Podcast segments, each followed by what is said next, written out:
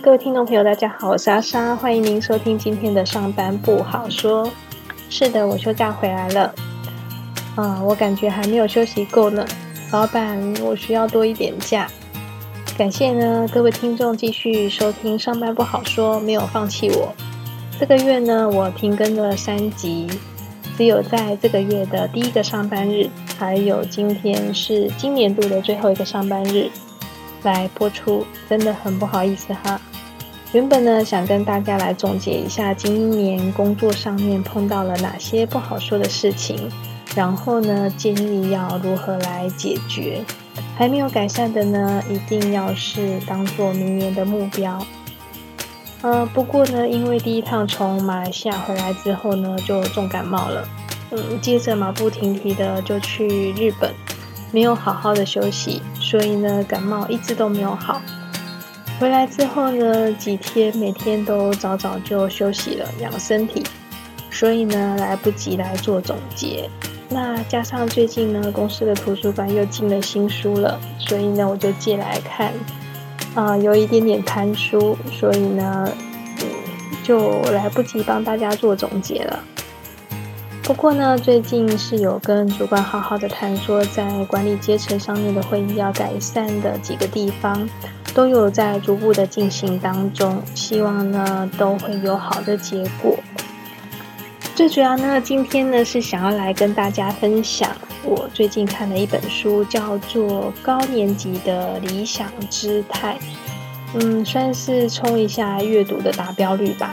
嗯，大家应该有听我说，今年本来是目标每个月都要看一本书，那这样的话就是要看十二本，但是现在已经是今年度的最后一天了，似乎呢只有看了八本左右而已吧，其余的呢都是参加一些线上的说书会，或者是呢看天下文化杂志的文章。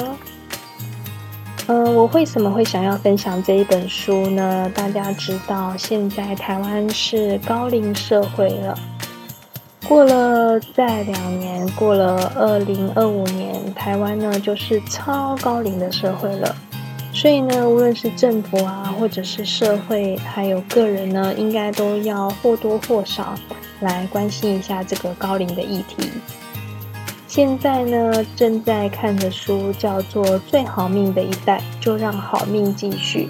作者呢是金融研训院的院长黄崇泽。这本书呢也是在说高龄的议题。等我有看完之后呢，再跟大家分享。好哦，那回到我今天来想跟大家分享的书，叫做《高年级的理想姿态》。这个书的作者呢是一个日本作者，叫做和田秀树。他呢是东京大学医学系毕业的。那他也创办了这一个和田秀树的身心诊所，担任一个老年的精神科的医师，总共有三十五年了。然后呢，诊治有超过六千名的老年人。那他即将步入六十岁的大关，然后开始思考呢，要如何迈入老年，所以呢，就写了这本书。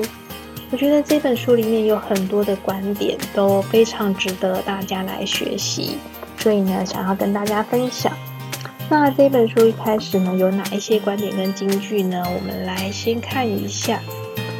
和田修书院长呢，他认为老年呢有三个目标，第一个呢是做一个有品味的老年人，然后呢是做一个有智慧的老年人，再来呢是要做一个有趣的老年人。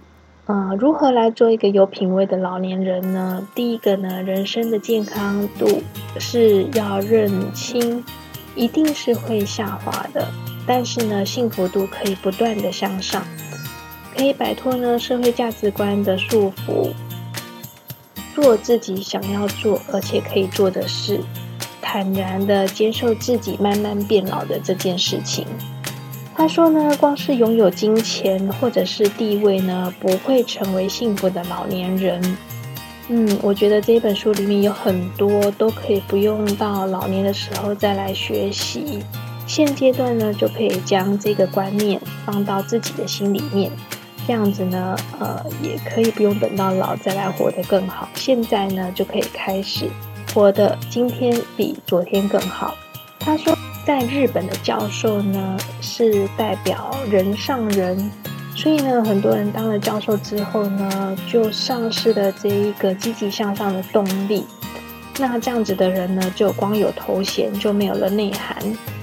呃，有不少人呢，因为这个思想，所以呢，就一旦失去了这个职位，一旦退休了，他就不再是一个教授了。那他就是变成一个一无所有的人。呃，在现在这个年代呢，其实与其为了外表外在的头衔跟职称，不如呢选择回归到自我，更能够发光发热，可不是吗？我觉得现在有一些人呢，我们可能看到他可能拥有了一点小小的职称或是头衔，然后呢就自以为是，觉得了不起，或者是呢全世界都要跟着他转。试想着，如果我们没有了这些，难道我们就什么都不是了吗？如果没有了大公司赋予我们的职称，难道我们自己就会没有了才华吗？这些都是很外在的东西，为什么要让别人来肯定我们？其实呢，我还比较喜欢名片上面印的是什么什么营运长啊，或者是什么什么创办人呐，或者是 Podcast 的主持人呐，呃，或者是经营某粉丝团呐。嗯，小编呐，或者是自由接案的工作者等等，啊，我觉得这些头衔呢才是真的酷，才是真正代表了自己的能力。嗯，和田秀树呢，他当年在医院任职的时候呢，有执行过的解剖案大概有一一百件左右。他发现呢，没有任何的人呢，都可以在年过八十五岁之后，大脑没有任何阿莫阿兹海默症的神经病变。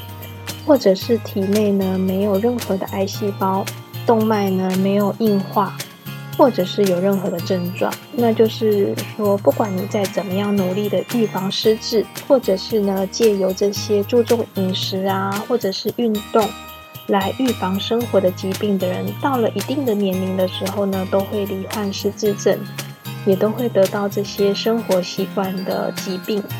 所以呢，就要善加利用这个轮椅或者是尿布。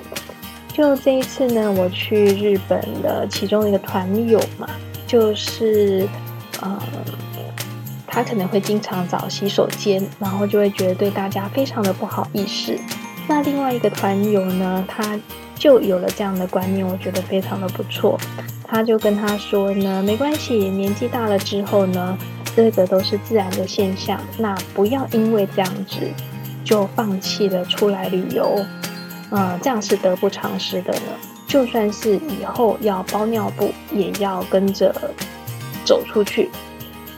所以我觉得这样的观念呢，真的是现在就已经开始了，我觉得非常的不错。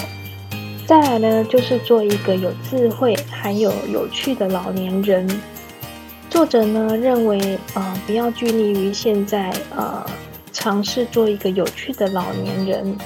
知识渊博的老年人呢，不等于大智大慧的老年人。这个呢，说的时代变了，见多识广的人呢，再怎么样对自己引以为傲的知识，其实对方呢，只要用手机一搜索一下，就能够查到更详细的资料。这因为这是现在是一个资讯爆炸的时代嘛。我非常同意他说的，知识呢现在已经一文不值了，反而呢能够举一反三的话，要活用知识，才能够算得上是灵活运用知识。也就是说呢，这一个时代呢，大家重视的不只是知识它的本身，而是知识要经过加工之后呢，产生新的想法。